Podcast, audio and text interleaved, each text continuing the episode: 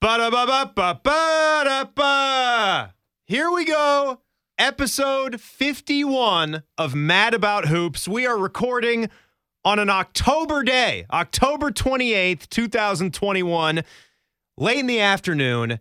And we've recorded a wonderful segment with the legendary voice of the Ohio State Buckeyes, Paul Keels. So this one is going to be more for our local crowd or anyone across the world who loves Ohio State basketball. Why wouldn't you? It's a famous program, top 20 team. You got some of the best football, men's basketball combo action that there is in the whole entire country here and we are ready to rock and roll. Exhibition game is on Monday. I'm Timmy Hall, your college basketball loving friend. Evil bald Colin wearing the Carhartt beanie, even in the warmth of our studio here. How you doing, man? You Tim, excited? It's good to be back. We might get a little bit of uh, Big Ten stuff too, because breaking news: the Big Ten might be the best league in the country again. It's probably going to battle with the SEC. Uh, Big Twelve might ha- have two or three teams that are top notch, but no, this Big Ten's gonna be awesome. The season's gonna be awesome. We have the Champions Classic. Uh, just under a week and a half away. My math might be wrong there, but yeah, no. Tuesday, November 9th. 9th. Yes. Yeah. Well, we were just looking. You've got, it seems like Kansas is in a contract that to do that every year. Seems like all those teams. I it probably is a contract. Something we might look into ahead of our national preview episode next week. You get Kansas and Michigan State in the first one, Duke, Kentucky in the second Yeah, one. that's going to be really boys. interesting. So Kansas is obviously the headliner in that matchup. Uh, you got Remy Martin, a transfer from Arizona State, is the preseason uh, player of the year in the Big 12. Uh, Michigan State's about in that middle of the pack. They're are they're probably going to at least if you look at national perspective, they're seen as about anywhere from five to seven in the Big Ten, battling with the likes of like a Maryland and a and uh, Indiana. But no, it, that's going to be a great game. And obviously, for our sake, we get to scout two teams that will play in the s- second matchup Yeah. with Kentucky and Duke. All right. Well, I I am dying to hear some of your thoughts on the offseason for Ohio State, who we lost, who we got coming in, where this team fits in the Big Ten. Purdue, just sort of right under everyone's radar, is just returning an outstanding team, and they seem to be the creme de la creme. But the Buckeyes have this squad put together that, from my eye, looks like they can grow and get better as the season progresses. And I think with a lot of teams, it's going to be about culture and togetherness because depth will be aplenty for many of these programs where Chris Holtmann says old wins in college basketball. Super seniors, man. And the Buckeyes have some of these. They've got transfers, they've got guys that are sticking around like a Kyle Young. We'll break it all down. Let's hit our thing. It's episode 51 of Mad About Hoops.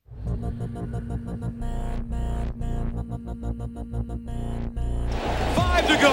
Lewis has been awesome. Let's it go. Inbounds Turner, left side of the backcourt. Turner crossed the timeline, throws it from high on the right. He makes it! He hit it, Evan Turner! He hit it just inside of half court! Lane's on the other wing. He finds. Oh! oh! Oh! Oh! Sent it in, Jerome!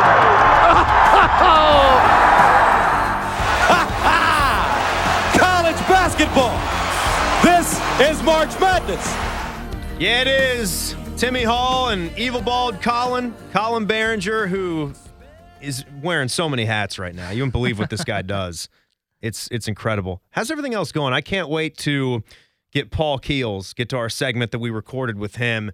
And I think every every Buckeye basketball fan, even just basketball fan of different ages, will enjoy the chat because we span sort of 20 years. We do he'll he'll do some storytelling. I I know something took him to the Scoonie Penn Michael Redd mm-hmm. teams at Ohio State. We talk about sort of the history of their involvement in these holiday tournaments, which we'll do a whole episode on. We we love those so much. But few you, weeks away, man. you get to work in the booth now. So, guys, Colin does the engineering. He is the radio booth engineer for Ohio State football, which is, you wouldn't believe it if I told you how many boxes of equipment are used About to eight to nine, depending on It- on the weekend. it's it's absurd. Like you think we, we've got these things called Comrexes. That's a brand. It's a little box that does remote radio broadcasts, mm-hmm. and they're really slick. You can do some really good stuff with that. I think all of the men's and women's basketball broadcasts are mostly done in a very professional manner with those. You got 800 pounds of equipment that has to go to the shoe and then on the road and you're traveling you're you're at every single place so you're going to be like doing the taste of the town you can take over for why am I Todd blanking? Blackledge, yeah, Todd yeah. Blackledge is blanking on his name. You could take over for him or come up with some better idea Hey, than that. w- when we go to Nebraska in a couple weeks, I'd love to do that, man. Some of the food they Yeah. out there. I, I've been to Omaha and Lincoln before. It's a great cuisine out there. Or maybe you could do like some of Anthony Rothman's, as Bobby Carpenter would like to say, some of the dark corners of all the Big Ten towns. Something along those Uh, lines. It was dark all weekend in Bloomington, so you had to be more specific on that. And that's a town he Anthony Rothman knows very, very well. That's he true. can tell you everywhere to go in B Town, where to stay safe or where to be not By the safe. way, the, uh, so uh, Assembly Hall is right next to Memorial Stadium, and I'm telling you why. I was actually you've been there, right? I've never been inside No? Assembly. I've never. That was my first time to Bloomington. Yeah, the the walk up is legit, isn't I'm it? Where you see the It's- lettering for Indiana. It's humongous. Yeah. Like you're, the previous road trip we did is we went to Rutgers, and you're seeing the rack compared to that place. it's not even comparable. I thought the rack was honestly a student center when I saw it. Like that's how small it is. So I'm wondering though, how much does this pain you that you're doing this for football, but at heart you love the basketball venues? And I know, I know those are the uh, gyms. Yeah. You, if you could, if you could have your way, see every football stadium in the Big Ten or see every basketball venue in the Big Ten. I know you're choosing the latter. I mean, I've I've had a bucket list to, to go to every single one, basketball and football. So I'm already checking off a lot of boxes on the football side of things. But you're talking about Minnesota. I could have gone and visited the barn. Like that would have been awesome. Uh, the rack. It's still a cool little environment over at Rutgers. And then we're talking about Assembly Hall, like one of the great places in Yeah. college basketball. have you been to the Breslin yet? Just as a as a fan, I have not. No, I've never been Or to Michigan Crisler? State. Period. So I've never been to East Lansing. So Yeah. that's also on the bucket or list. or Ann Arbor. Uh, I've I've seen Crisler. It's right next to the stadium up there, Yeah. and I've, I've been to football games up there many a times. Well, now that we're talking arenas, we've got the Schott. You know, that is what it is. so when when Yeah. we can when we can jam pack that thing for some of the bigger Big Ten games, it becomes fun and it oh, becomes oh, and, a and it can be one teams. of the louder Yeah. places in the league when you actually get it to that. But the problem is, is actually getting it to that level of attendance that really makes a huge difference. Yeah, we're gonna see if this is just sort of blowing smoke, but. The Nut House, the student section, mm-hmm. there was a report out in the news a week or two ago that it had already sold out for the 21 22 season. Now, maybe we get in there and we find out they should increase the number of tickets available for that section, make it Probably bigger should. because there might be some empty seats beyond that, or they might have like a, a part that's that's taped off to bubble them from the rest of the from the the rest of the uh, population in it's the arena. really, I mean, especially with having over fifty thousand students and the uh, the small selection of seats that they get, it's not terribly hard to do. I think it's more of the pace or how fast that they sold it out. That's the impressive part of it. All right, so Buckeyes are ranked 17th in the first AP poll. What's your take on that? Mhm. Do you think they are right where they deserve to be?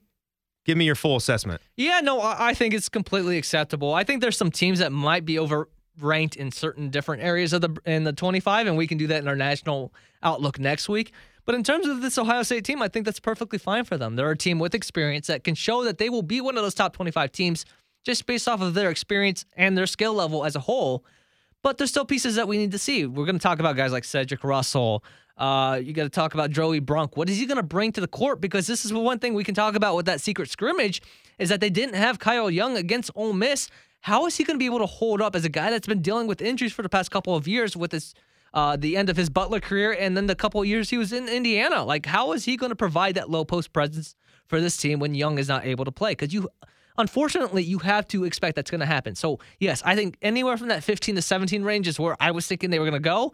They're right by teams like Arkansas and UNC. And quite honestly, that's a pretty good accomplishment. Yeah, and I also, you will look ahead and naturally you'll see some of the freshman laden teams, like a team Mm-hmm. you're going to see, Duke, right? Paolo Banchero, who could easily, and I know Yeah. everybody talked about He's, Chet I mean, Holmgren. come on. Yeah. Banchero could be the best player in the nation this Yeah, year. I mean, and again, it's it's a sport that, on one hand, you can say is run by freshmen, but we've seen a lot of examples here in recent years. Duke is one of the teams. I mean, North Mm-hmm. Carolina is one of the teams. This has happened to Kentucky.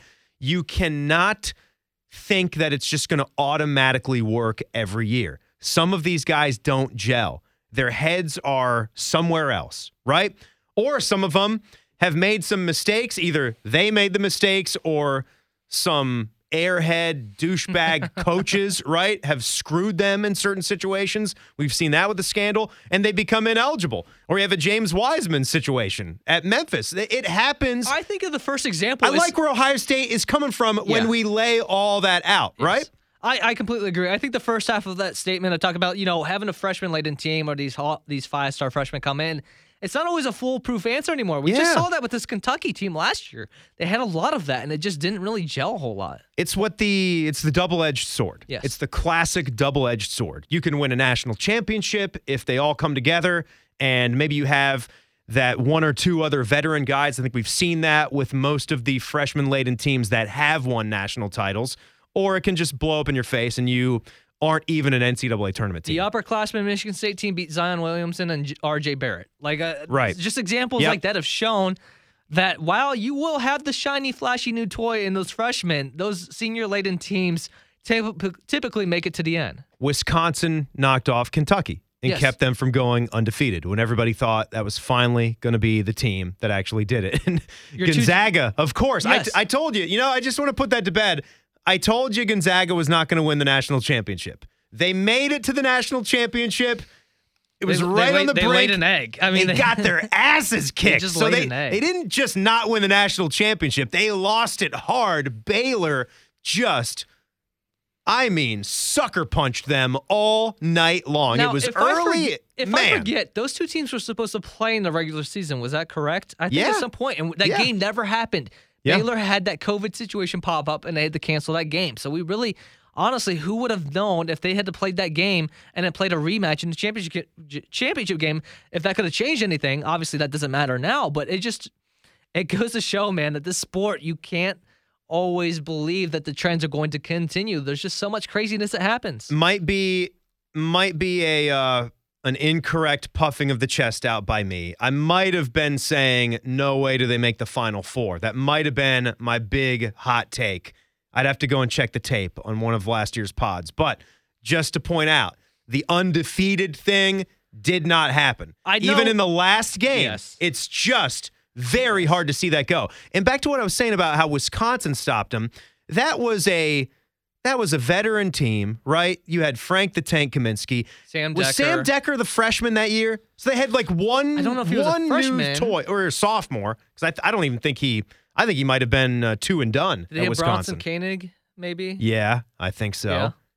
Didn't he knock off Xavier with a corner three? That's right. right? That's right. At the at the end of the game, but Mhm. but anyway, tell me what else when you look at this Ohio State roster.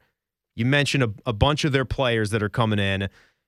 EJ Liddell, we agree. We don't need to talk about him all that much as far as being the best player.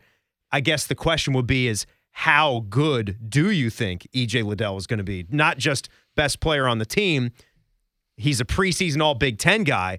Could we possibly go north of that? He's of course on the watch list for what's it, the Karl Malone Award for his mm-hmm. position. That's right. But could we be getting to a spot where you could see this guy as a Oh, first he- team All American? Yeah, he's definitely on the All American watch. Good, like you have to, especially with the I'm way with he. The, with the way he's developing his outside game. I mean, he's just such a dual threat that it's so. And we saw that in games like the game on the road at Illinois, where he can really devastate you if you don't have a big that can stretch the floor with him because he's.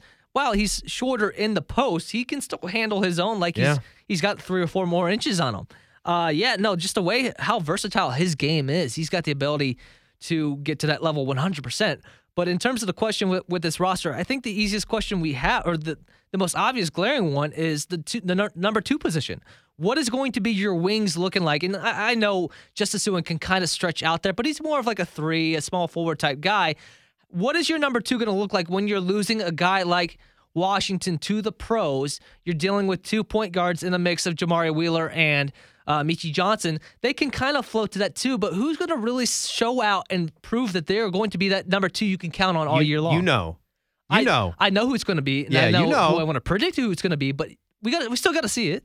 we got to see it, but there there's your chance though. We we talk about Ohio State being the team that's got more seniors and Chris Holtmann being the old wins and college basketball guy, but if you've got that kind of team and then you can mix in one guy like Malachi Branham, Well, that's Cedric- the dude. I, am really St. interested Vincent, to see St. Mary. Cedric Russell too. Cedric Russell is another one. I think you've got options right there. Yeah. Malachi Branham, I don't know if you agree with me. I think he starts. I think it's Jamari Wheeler, Malachi Branham in the backcourt. And then Are you saying like start right away? starting, yeah, game one. Maybe it's not in the exhibition game, although that it's always telling. And I, I had Chris Holtmann on the Buckeye show today, and he was kind of laughing about the starting lineup issue. And I asked him to just send it to me whenever he's got that. And he's like, well, there's when I know, you'll know. Because they're they're still tooling with some It's a things. great tease. I just have a feeling in the pit of my stomach, though, that Justin Ahrens could be that guy. I see. That's what I was just about to say. I think Ahrens will start the season in that role, and he we saw it a lot last year, especially when they were dealing with some shortcomings on uh, the depth of the roster in that backcourt. You saw a lot more of Justin Ahrens starting those games. I think maybe early in the season we see that because he wants that veteran presence. But then who's to say if he changes that throughout the year? But yeah, I don't know if I can say game one. I expect Malachi to be that, but maybe talent wise, I think he could be a really good option if they chose to go with it. So what? Um, I, I just think you get something with both options. Whether Justin Ahrens starts the game, you've got the shooter locked and loaded from the beginning, gets to space the floor, gets to stretch out the defense. Holtmann likes to use that word gravity when talking about Justin Ahrens, what he does on the floor. And then you've got the the new freshman who is just going to be ready to go, ready to make an impact. Or you can flip it in reverse and you've got your sharpshooter coming off the bench. That is another thing for the opposing team to have to deal with five or six minutes into the ball game. And then pow, like they fall asleep for a couple seconds and this guy hits two 25 foot threes right on top of their head. So I just I think the options are there with that. But it's it's gonna be fun to watch the first few games, as with any team to just get a feel for your roster and see how this thing goes. I, I do believe that it's going to be a team with a mentality coming off of the loss to Oral Roberts that wants to work, that wants to to make that right. And I do believe that Final Four ceiling is in this team. It's oh, in that roster. 100%. This is still Because they're already dealing with injuries. And I think if they st- stay relatively healthy, Seth Towns is already an afterthought, and that sucks. I wish he wasn't, Yeah, that's but that's just the way it is. And Kyle Young, baby, stay healthy.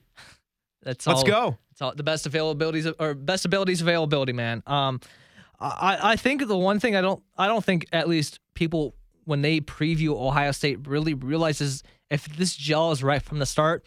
I think how elite their outside shooting ability can be as a team, especially with Meechie Johnson and his shot was really starting to come on late in that season. Yeah. Uh, Justice Sueing, Yep. his percentage from three is kind of a little bit down compared to what it seems like. He seems You know like he's he been really working well. at it. Kyle at Young it. was bringing that in. Kyle Young was looking really good at the end of the season. EJ Liddell had a very good three point shooting season.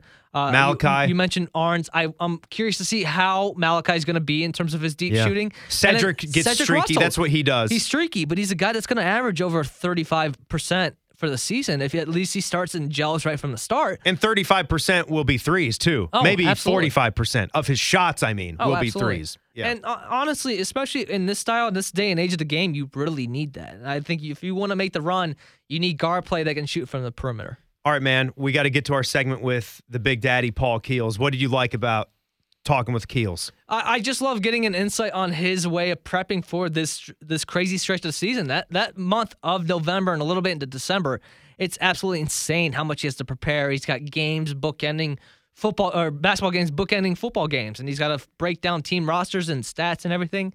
I can't believe and I can't even imagine how his daily life during that stretch has to be. Yeah, we we have a lot of fun with Keels. So the Buckeye basketball conversation, the preview of this 2021-22 season continues as we got to catch up with the play-by-play voice, the man, Paul Keels. All right, Evil, it's coming. As we sit here, we're recording on October 28th, 3:05 in the afternoon. Next Monday, it's going to be Buckeye basketball exhibition play, the lone exhibition game against Indianapolis. So it's actually not one of these Ohio schools that we usually see. We go west of the border, we see Indy. Who else to uh, pick their brain and to have a conversation about Buckeye basketball than the man himself, the living legend, the voice, Paul Keels, and he is with us. I think this is the first time we've we've had him on our basketball podcast here. I think so. In my mind, I think so. You said living legend. I was trying to get out of the way for whoever was coming in here. What? Who's the, who? Who's out there? Who's out there? I Glad heard, to, glad to be part of it, fellas. I heard Rex Kern on the radio today, but we'll take Paul. That's a living legend right That there. is. That absolutely is. What season are you going into for basketball? 24 for both football and basketball. 24. And uh, you'll get a kick out of this, Tim. Colin probably knows this, but my first season was the first year of the Value City Arena. Hmm. And Ohio State was coming off a 20 loss season. It was Jim O'Brien's second year as head coach. They had a player debuting by the name of Scoonie Penn, who had transferred and had to sit out the year before. Nobody expected anything. And they went to the Final Four. They were Big Ten co-champions. Of course, that's been since vacated, but an incredible season. Scoonie Penn and Michael Redd. It's one of probably my earliest memory of Buckeye basketball is that team. And everything else beyond that has been going back and, and learning and, wa- and watching the film and learning about those teams and what we had here before. But what a great backcourt. What a great team. CB, what do you when you think of Scoonie Penn and Michael Redd? What comes to mind? Uh, honestly, I'm a little bit younger, so I'm thinking about the pro days. I'm I, at least with Michael Redd, it's always with his time with the Bucks. yeah. Made a Um, ton of money. Yeah, that's pretty much when I remember him. But my dad was a big fan, and obviously he followed that uh, Final Four team that eventually got uh, vacated back in the 90s and talked all about Scoonie Penn and Michael Redd back in those days. So I can only imagine I can watch the highlights, but I was not there Well, to actually he- witness here's it. the great thing about Michael Redd. That was his sophomore year, freshman year, which was a 20 loss season, but he led the Big Ten in scoring. And Scoonie Penn, who came with Jim O'Brien from Boston College to Ohio State, when he got here, he wanted to wear number 11, which is what he wore at Boston College. And he went to the equipment manager at the time, Bryce Westfall, and asked if he could wear number 11. And this was before Ohio State started retiring numbers. And West told him, said, No, we don't give that number out. Why not? Well, it belonged to Jerry Lucas. And Scoonie Penn, with a generation Yeah. gap, paused and said, Ah, he must have been pretty good then. that J- that's what we're talking about, right? When you go back, you research these teams, you you know who the uh, the guys in history were. Paul, you have you have gotten to see so many ups and downs in these 24 years with Buckeye basketball, and it's starting to uh, to reach a nice leveling off point where they are back pretty much ranked starting every season. You're on a nice little run here. Chris Holtmann seems to have his program in a good place. We all can we could talk about losing to Oral Roberts all day long. It happened. No one wanted it to happen. It was a 2 versus 15. It's not the first, not going to be the last. But what do you what do you see with Coach Holtmann and just sort of the differences being here with Thad Matta, who is maybe the greatest coach in Big Ten history, not just here at Ohio State history, and and how the Holtmann is doing this, just sort of the things about him and the way he works. I think the similarities are stronger than the differences. And really, what, what Chris has done, and it started with working with the players that he inherited. And he had benefit of Keita Bates Diop his first year, who the previous year got hurt and took a medical red shirt. And if Keita doesn't get hurt, you never know. The coaching change might not even happen. But they benefit from that. They benefit from the work that Jae'Sean Tate put in. And, and then what he's done is continue to recruit at a high level, continue to develop players at a high level, and, and really set a standard of a team that's going to compete all of the time. And that, you know, one of the things that both Chris and Thad, uh, that their team centered around was defense. That Yeah. you had to earn your playing time with defense, and that defense oftentimes could create the offensive opportunity. So I think that that's one of the things they've done, and and both of them have had to combat the Big Ten when there've been incredibly, incredibly talented teams, and we saw last year with Illinois and Iowa, uh, you know, and Purdue that that's something that really for Ohio State to be able to continue to succeed, they're going to have to continue to play at the level of those schools. Paul, whenever we bring you on, we always have to talk about your schedule during this time of year because it's incredible. But I think even more so, this two week stretch we're going to have towards the beginning of the season where you have a game, uh, the Gavitt game on the road at Xavier. You'll go through that weekend. And then the following week is obviously Thanksgiving week. You got the Fort Myers tip off, which you will actually not be a part of. And then you have that Michigan game that weekend. And then, oh, you finish it off with Duke coming back on the Tuesday. Like, uh, can you think of a more crazier two week stretch in this little basketball football combination you've done There, ever? there have been some. Uh, there, I think one year, Colin, I remember the week of the Michigan game, there were basketball games at home on Monday, Wednesday, Friday. Uh, there have been times where uh, there's been Friday and Sunday games around home football Saturday games. Uh, one that comes to mind was, uh, I think it was 2003 three.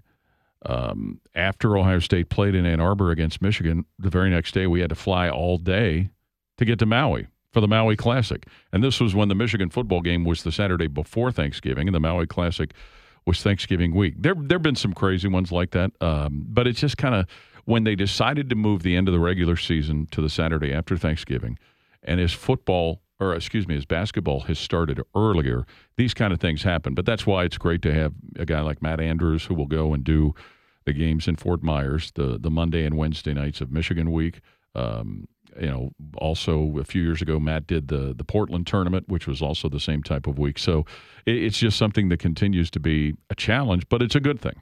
So when you you remember the trip to Maui, what was that like? I'm just curious from just a coverage standpoint and how they treated you, how the event organizers were out there. Just describe the Maui Invitational. Well, it previously had been to the Rainbow Classic in Honolulu with the University of Cincinnati. I want to say two or three times. I think it was two times. So had already had the experience of making that long trip. Uh, the Maui thing it was it was organized very well. It's kind of a high school type gym, but they've done a very good job with that. Once you get there, and then immediately you're turning around and getting ready to play. Um, and this was in the Ohio State team. Tim, you probably don't remember, and Colin, you may not either. They had before going to Maui, they played the Friday night before the Michigan game, and before going to Maui, they played at the University of San Francisco. And in a Okay. game that that they kind of really got jobbed by the officials. That's the game where Jim O'Brien got tossed out uh, when Coach O'Brien had had neck surgery and it affected his voice. He couldn't speak and he couldn't get the officials' attention. And he wrote on a grease board, "This is sad," and he got thrown out of the game. you so- did tell me this story once. So they That's good. so the Maui marker. thing was interesting because their first game was against Villanova early in Jay Wright's tenure, and that's when Villanova had to stagger massive suspensions. Um, then also they played San Diego State, where Gary Grant, former Michigan guard, was an assistant coach. Uh, and then I believe it was Central Michigan when Chris Kaman was playing for the Chippewas was there, and Ohio State lost two of the three. Um, it's it's and Dayton actually was there, and Dayton won the tournament that year. Uh, they have done the Maui Classic. Generally, has done a very good job of getting good teams out there. Uh, as you can imagine, a lot of fan groups really want to travel. There were Ohio State alums who were there. I was fortunate because I have relatives who were born and raised in Maui. Was able to spend some time with them there. Awesome. Um, so it's it, it, it's one of those neat things, and hopefully by the time it comes around next year when Ohio State's going to go, they will be having it in Maui because last year they had it, I believe, in North Carolina. They're going to have it in Vegas this year because there's still restrictions with yeah, Hawaii. isn't that crazy? Like we're we're getting back to everything. Uh, CB, I know you. We talk. We'll do a whole episode on holiday tournaments. Oh, we did it last we're year. We cra- had, yeah, we're we crazy to. about them. Yes. And the one that, that you wish would cut that I because and we did it in 2001. Ohio State played in the Great Alaska Shootout, and Ronnie Stokes talks about when he yeah. played in that tournament when he was a player at Ohio State. And another one that would get good teams. Uh, ESPN in its early years, that was a big TV piece for them to televise, and and folks who were crazy about the sport that loved to stay up late at night. That was games they could listen to or watch. Uh, but unfortunately, for whatever reason, they started having trouble getting teams to. Uh, Alaska actually had had it a second tournament um, it was called the Top of the World. I think they played it in Fairbanks, but Alaska was one similar to, to Maui. They, it was run very well. They had good representation, uh, and it's unfortunate now with travel restrictions. You understand why those things have kind of been a little bumpy, but Right. hopefully they come back. Yeah, the great Alaskan man that was easily second in command to the Maui for the holiday tournaments. And it's like you said, the TV revenue comes in, and I mean, evil. How many do we have in you know Puerto Rico, San Juan, Battle for Atlantis has sort of crept up there. Even just all around the the Panhandle, there seems to be different events. In Charleston, South Carolina, they've got they've got one too. They're everywhere. Yeah, they're everywhere, every single different level, mid major, high major, you name it. It's it's jam packed, and it's probably the best time of the year. It feels for a lot of people. I mean, as long as you are willing to accept that basketball starting at the same time as football is playing, that's one of the biggest stretches of time where you get to really dive in and learn about these teams. And the challenge for some of these teams, too, guys, is now that so many schools have such a premium on having home games, and especially for the financial need. And that's one reason why. So when Thad Matta was a coach at Ohio State, he was very much against playing in many of these holiday tournaments because he had done it at Xavier and had seen when you come back from a long trip like that, your first your next game is usually a challenge. It really is. And and now that the Big 10 and other conferences are playing conference games in uh, late November, early December, I think that's one of the challenges that these kind of tournaments are going to have to get teams to continue, especially big name teams to continue Yeah. to play in them. No, that's good to know, Paul. We got Paul Keels, the voice of the Buckeyes. I, I did not really know that exact reason for Thad not wanting to play in those events. And there was that thing about how, you know, I think they were going into one of the NCAA tournaments where they actually got bumped out west. And that was the first time in maybe a decade span where they had played in the Pacific time zone. When I think it was when they were going into the Arizona game, if that sounds Oh, when they correctly. played, when they uh, went out to LA in the After- NCAA in the Sweet 16, yes. Yeah, in the Sweet yeah. 16. And we had those stats, and it was like, it's been such a long time since they've even played in the Pacific time zone, and I thought that was wild. But that's that's interesting to know that that is the reason because you think about the recruiting advantage of playing in that. I, I wonder, what's your take on? Are we doing too many? Not just the holiday tournaments, but neutral site games. Like we've got the CBS Sports Classic. Me as a basketball fan, I like to see home and homes. Like I would love to see the Buckeyes. Well, I think that's the good part about I'd the like to see them him go to the, Gavin- field house, right? And then Kansas return the trip. You know what I mean? Right, but no, I completely, and we can talk about this coming up, and that Xavier game is going to be awesome down there Mm-hmm. in Cintas Center. But the Gavitt games, and the essence of you're playing like an ACC Big Ten Challenge style, where you're going and playing those home games, you're getting those environments. Yeah, and I think, and the great thing about the Gavitt games, and I can't remember for sure, but I think it's kind of an every other year formula. The big, mm-hmm. if you remember when the the Big Ten ACC Challenge started, Jim O'Brien, when he was the coach here, he refused to participate in it because when he was at Boston College and the Big East had something similar because of the unequal number of teams, there were schools that were left out. So uh, he held against it, and then Ohio State's first appearance was an alleged neutral site game against Duke in Greensboro, North Carolina. So it's good now that these Big Ten ACC games are home court games rather than I don't know if any, I don't think any of them are done neutral site anymore. Same thing with the Gavitt games, but you do like the fact that if you can get some home and homes, like in you know over the last 24 years, we've Yeah. seen Kansas come to Columbus. Uh, there have been you know other games. I, the, the fact that they got the Cincinnati series together was phenomenal. Yes. Um, you know, but there have been others too where you, you've seen that, and so it's great that the. But you know, again, the challenge the schools face, like Ohio State, they need to get as home, many home games as possible, and. Uh, there's always talk about trying to do a holiday tournament here in the state of Ohio with some of the, which would be great. But again, schools need home games. Which is ironic, and I think you could play along with that with how Indiana's doing it, because I think this is the last year of the Crossroads Classic. There. Wow, I didn't know Yeah. that. Well, and and the issue that comes up with an Ohio holiday tournament, which would be great, and you could have it at any number of places of Ohio. But if you're the, the teams that most people would want to see would be Ohio State, Dayton, Cincinnati, and Xavier. Yes. The issue you have is that Cincinnati and Xavier play every year. Yep. So how do you work around that? Do you work without one of them every year or something like that? Um, eh, but it would be a great thing. But that's where uh, sometimes this moving the football season late, and now with conference championship games in football, it makes it harder to think about doing something like that because now when conferences are starting conference games in December.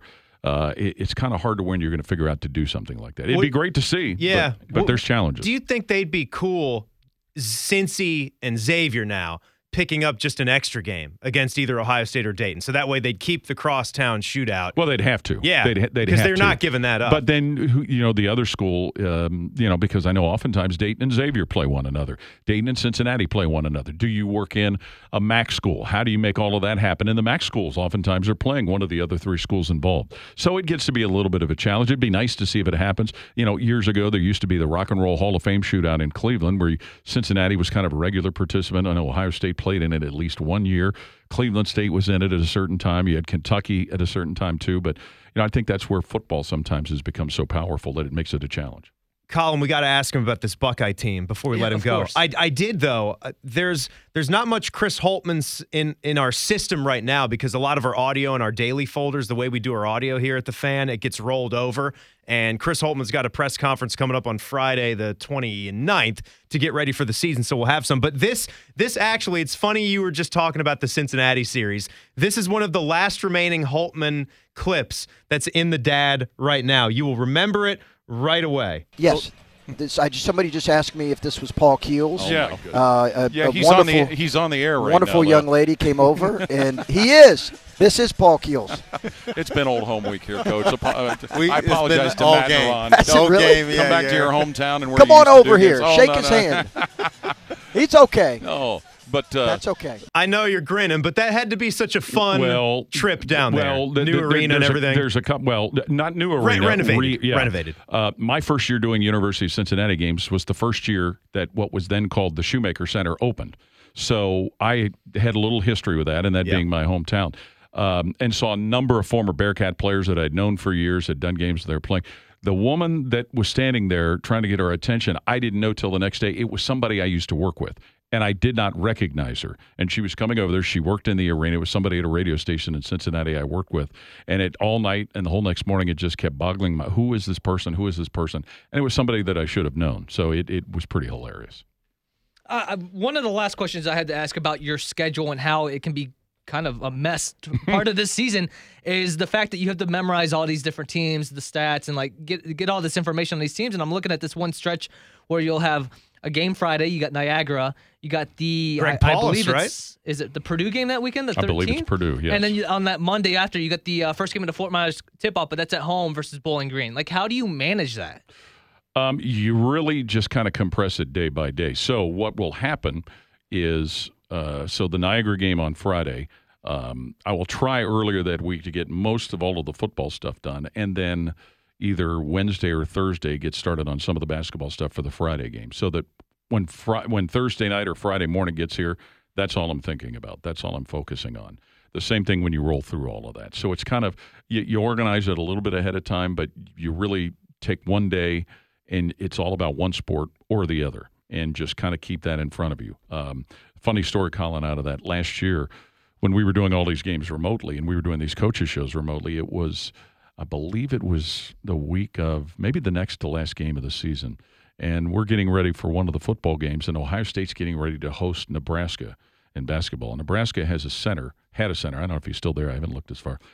Ivan Wudra Ugo is his last hmm. name. And I was focusing for a couple of days on trying to get Ouedraogo in my mind and ready. Jim started Jim Lachey started asking me how to pronounce the name of one of the football players. I said, Jim, don't talk to me about that. Not today. I'm still working on Ouedraogo. So yeah, you, you just have to kind of compartmentalize. you will miss, and this is one of CB's favorite players in college basketball for Seton Hall. Uh, what was our big dude's name? Sandro uh, Sandro Mamukelashvili. Oh yeah, I remember Yeah. watching some of those games last year. Mama Kulashvili. Graduated, so we won't see him this year, but Well, we you know, there's been over the years, you know, Er, Ernest Nzigama from Minnesota was a very uh, difficult the one. Nebraska guy, that Thor. That's great. Thor Thor Bjarnason. Yeah, yeah, I don't know if Thor he's, if he's yeah. still playing. Um, I think yeah, he's there's, out. There's uh, there there's been a number of them over the years. There, got, there was uh, years ago in the '80s, uh, Maryland had a wide receiver. Uh, Azizuddin Abdur Rauf, I think was what it was, and it was just a matter of trying to get that committed. The And- the and- and- Rutgers kid is well, hard to pronounce you- too. well, Omer, you got to slow hope, it down. Yeah. What you hope too is that the schools and the people provide you with the right information so you can get it. Rutgers has had a bunch of international names, so but you know you do what you can. So, last thing, Paul, when you look at the team, w- what do you like? Where do you see these guys going? Super seniors are everywhere. So, we got veteran rosters. Health always is going to be a thing you look at, but EJ's back and you've got a lot to, to work with here, minus Duane Washington doing his thing for the Pacers now. One of the things to really like about this team is experience, not just having EJ Liddell, but Kyle Young. And, and we know the limitations that can happen with Kyle with some of the injuries he's gone through. The addition of Joey Brunk and Jamari Wheeler, I think, can be huge for this basketball team. Joey Brunk is a low post player, which basically Ohio State did not have last year. Jamari Wheeler, who's given people fits defensively. He's a guy that can really be a big addition to this basketball team to the point where his offense could be bonus. Uh, certainly, Justice Sueing, a second year adjusting after coming for the Pac-12. Uh, Cedric Russell will be interesting to see if he can provide the kind of punch that people think he can off the bench. And, and really, the- the guy whose presence maybe people didn't realize was missed after he got hurt last year, Jimmy Sotos, as a backup point guard. He was Yeah. playing very well in the game at Rutgers when he got hurt.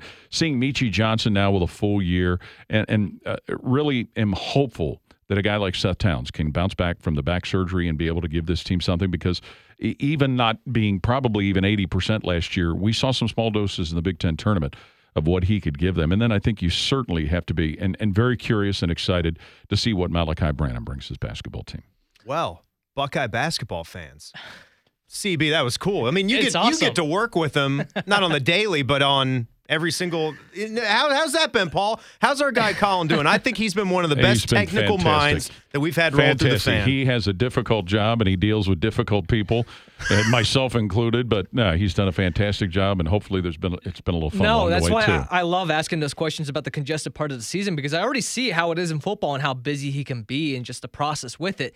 And now you're adding a second sport and a second process to it. Like it, it's really amazing to see from the outside. I got to tell you, there's nothing I enjoy more because sometimes we have these watch parties where I'll spend the first half of a game at Hollywood Casino or someplace like that. Then I'll get in the car, I'll get familiarized with what you guys are talking about on the broadcast. And back here at the station, we will have you guys on with the screen. And it's a little bit ahead of mm-hmm. what happens. And that's fine. That's okay. I like to hear the call and then see what comes up. There's nothing I enjoy more than the second half blowout banter. That's what I live for. second half blowout banter. Well, with you and Jim in football or basketball? in football. In football. Oh yeah, yeah. Because there's time.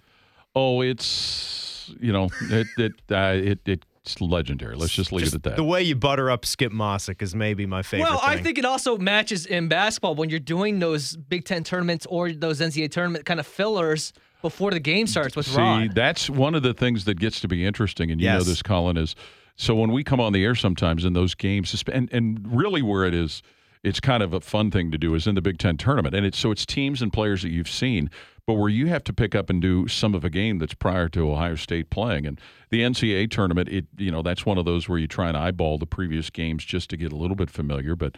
Uh, it's it's funny you bring that up, Colin, because we do get a lot of uh, feedback from folks like, "Hey, yeah, we were glad to hear hear you doing part of that game." I know one year in Cleveland, we did. Uh, I think it was George Mason, and I'm, I forget who it was. We had to carry some of that. Uh, one year in the Big Ten tournament, it was Penn State and Nebraska, who went maybe to two overtimes, but you just kind of have to be ready for Yeah, it. Yeah, you just kind of do what's in front of you. That is cool. That's the nice little, uh, you know, Paul Keels, Ron Stokes bonus time when they're at one of the tournaments and you, you catch an extra game. That really like makes your ears perk up. It tells you it's a special time of the year, right? You're like, oh, they're not even calling Buckeye basketball right now. Well, and a lot Something of times too, because it's a close game, and that's what makes it exciting too. yeah. Another thing, and it's a quick nugget because I found this in our system the other day, and it's very fitting because we talk about Shad Khan and whatnot with the, the Jaguars and everything going on. I found in the system when you guys were doing, uh, I believe, VCU in the NCAA Elite, tournament. el- Oh, I Wait, know where you're and going. Ron Stokes says Shaka Khan Instead instead, of- of, Shaka Smart. oh yeah. and somebody edited some Shaka Khan right underneath it. that somebody's hilarious. name was Skip Mossick. With there, there was another incident too, uh, a home game with Minnesota, and Lenzel Smith was on fire. He was hitting three pointers, and Ron made a comment about how his stroke looked really good, and I made a reference to "Stroking" by Clarence Carter, and it just kind of left Ron speechless if you know the lyrics to the song.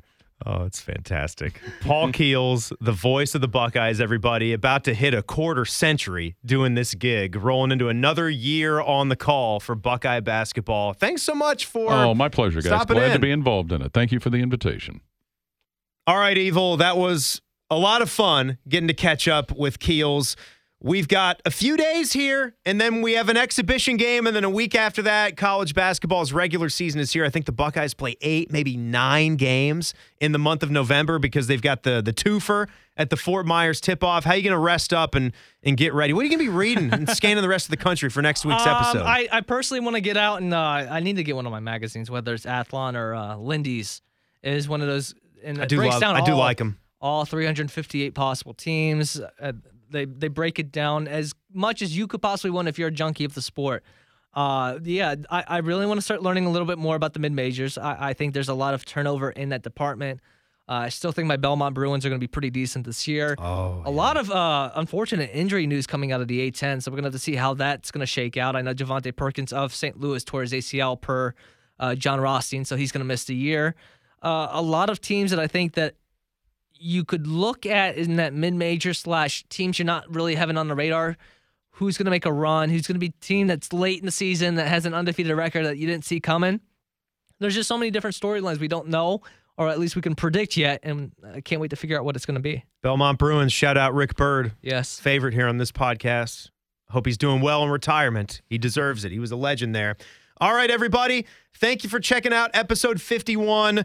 Please leave a comment, give us a five star rating if you're enjoying this, and pass it along to your friends who are looking for some more some more dudes just talking about college basketball because that's all we want to be. And uh, we can't wait for this season. Evil, thank you so much. Everybody, have a fantastic rest of your day or week, whatever it is. We'll see you on episode 52 next time.